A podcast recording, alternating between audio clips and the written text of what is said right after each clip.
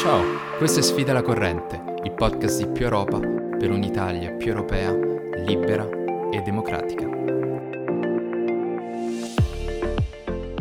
Riccardo Maggi, deputato e presidente di Più Europa, insieme alla deputata del PD Lia Quartapelle, è stato il primo parlamentare italiano a recarsi in Ucraina dopo lo scoppio della guerra. La missione è una missione informale, ma è stata organizzata dal gruppo interparlamentare United for Ukraine, è durata quattro giorni, è stata composta da numerosi deputati europei e anche da un rappresentante del Parlamento canadese.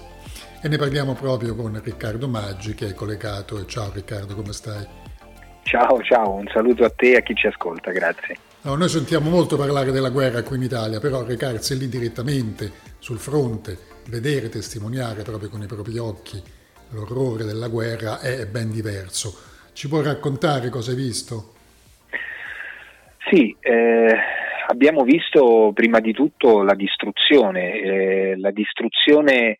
eh, di aree metropolitane, di città, di cittadine, di aree periferiche eh, di Kiev eh, e l'impressione più forte che abbiamo avuto, quella più, più drammatica, più potente, è stata di vedere appunto un contesto che è molto simile al contesto delle nostre città, delle no- della provincia italiana. Eh, cosa intendo? Intendo dire, eh, a differenza di quanto è stato raccontato in alcune, eh, anche in alcuni reportage, no? spesso si è usata la parola i villaggi con riferimento a Bucia, ad Irpin, in realtà sono delle aree eh,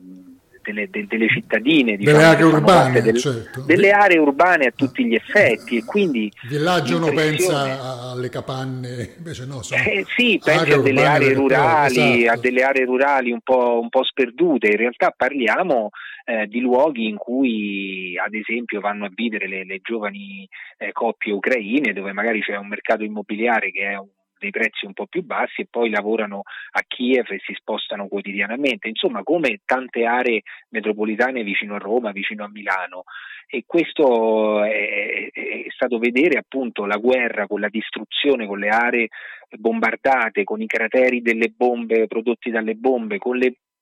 interi edifici distrutti e parliamo di edifici civili, cioè parliamo di zone nelle quali eh, non c'erano depositi di armi, fabbriche di armi o da altri obiettivi militari. Eh, penso ad esempio alla cittadina eh, di Borozhanka eh, dove abbiamo incontrato il sindaco che ci ha raccontato la tragedia che hanno vissuto nella prima fase del conflitto.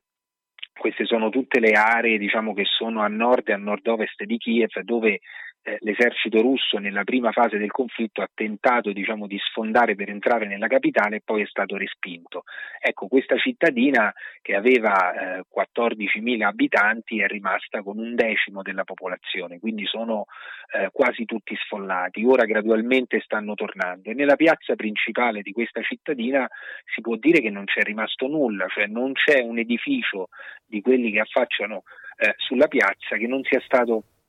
bersagliato dall'artiglieria, in particolare lì dal, da, dai battaglioni eh, ceceni che, che, che, che, fanno parte integrante dell'esercito russo. Eh, quindi ehm, l'impressione che si ha vedendo questi luoghi è che ci sia stato un accanimento, probabilmente anche nella fase di ritirata eh, dell'esercito russo. Ovviamente poi le cose più tragiche come eh, il luogo della fossa comune di, di Bucia, eh, la fossa comune dove sono state ritrovate eh, 173 cadaveri, ehm, molti dei quali giustiziati, molti dei quali con le mani legate e, e dopo aver avuto anche eh, delle torture, aver subito delle torture, delle sevizie, tutto questo nel cortile eh, sul, retro, eh, sul, retro, della chiesa, della nuova chiesa ortodossa che era stata edificata lì, proprio al centro eh, di, questo, di, questo, centro abitato. Anche qui eh, vi sono dei palazzi che affacciano su quell'area, sono palazzi di otto piani, di nove piani, quindi parliamo di un'area urbana e, e, ed è stato ovviamente molto forte emotivamente. L'area ora è stata diciamo ricoperta dopo che c'è stata eh, l'estrazione di tutti quanti i cadaveri e eh, ci hanno raccontato eh, che ancora è in corso l'attività di identificazione di, quanti, di tutte quante le persone decedute. E, e quindi sono, sono situazioni estremamente toccanti, estremamente drammatiche e che però riportano appunto questa guerra a una dimensione molto vicina a noi, se non altro per lo scenario che abbiamo intorno, oltre che per tutti gli altri motivi che ce la rendono così, così vicina. Dunque Riccardo, eh, dal momento in cui sei tornato in Italia ad oggi sono accaduti due fatti molto importanti. Il primo, la visita, l'incontro fra il presidente Draghi e il presidente USA Biden e poi eh, recente, proprio de, di questi giorni, eh, l'annuncio formale da parte della Finlandia, a cui seguirà anche la Svezia, dell'adesione alla Nato. Sono due questioni che come possono modificare, diciamo così, i contorni generali eh, della guerra e dei rapporti fra l'Occidente e la Russia? Ma il viaggio del presidente Draghi negli Stati Uniti è, un, è stato un viaggio non solo importante, io direi fondamentale per i possibili sviluppi nei rapporti diplomatici. Eh, nella direzione della ricerca di, una, di, una, di un cessate il fuoco immediato e quindi poi di una soluzione di pace. Intanto una risposta va data a, a, coloro che continuano a dire beh qui adesso sono in atto delle forze, sono in campo delle forze che non vogliono la pace e addirittura si dice gli ucraini non vogliono la pace perché sono strumento di una guerra per procura in mano ad altre potenze e la, la, guerra per procura sarebbe quella che avviene tra Stati Uniti, tra Nato e Russia. Allora io intanto posso dire che nessuno come gli ucraini eh, vorrebbero un cessate il fuoco immediato e una pace, semplicemente sanno benissimo e sono consapevoli del fatto, perché lo stanno vivendo sulla propria pelle, che non c'è pace per loro che passi per una resa e per una sottomissione alla Russia. E quindi la ricerca della pace, e questo è un concetto che sistematicamente anche il presidente Draghi ripete e lo ha fatto anche dagli Stati Uniti, la ricerca della pace, la creazione delle condizioni per la pace passa in questo momento inevitabilmente per la resistenza ucraina e per il sostegno all'Ucraina, anche attraverso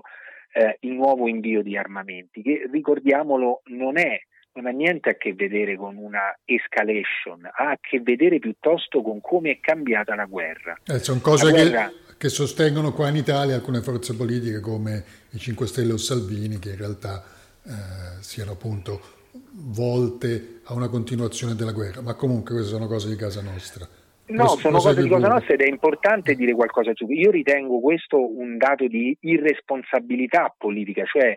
si tenta di lucrare in termini di consenso immediato, sapendo che c'è una uh, diffusa ricerca e una diffusa sensibilità come dire, pacifista nel nostro paese, su una questione sulla quale però mh, c'è poco da, eh, diciamo, da speculare. La guerra è cambiata perché il tentativo di sfondamento della Russia che voleva arrivare nella capitale e quindi immaginava di fare una guerra lampo da presentare come una guerra di liberazione non è riuscita e adesso c'è una guerra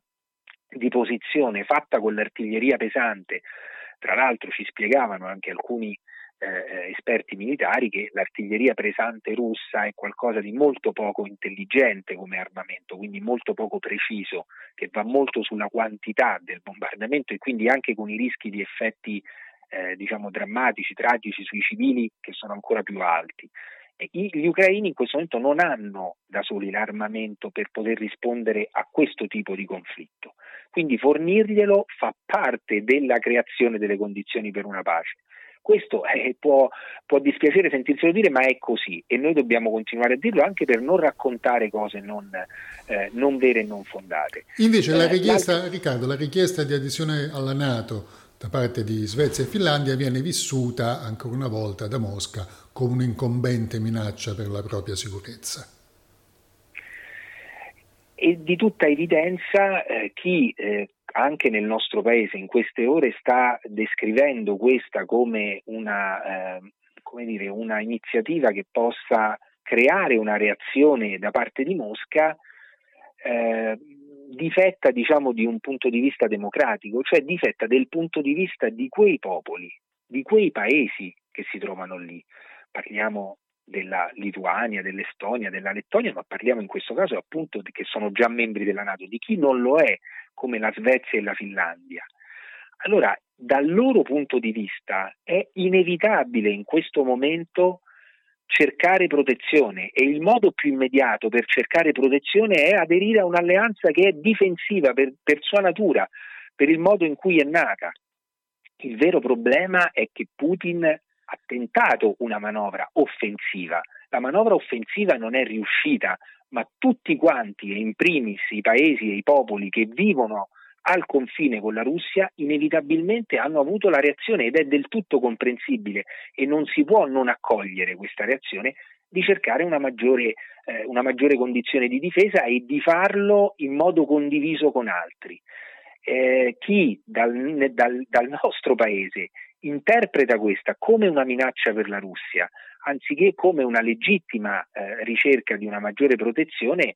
eh, io credo davvero che abbia uno strabismo forse, come dire, non, non sanabile. Ti è piaciuto il podcast di Più Europa? Unisciti anche tu al partito che lotta per cambiare l'Italia un diritto alla volta. Scrivi la tua storia, iscriviti a Più Europa.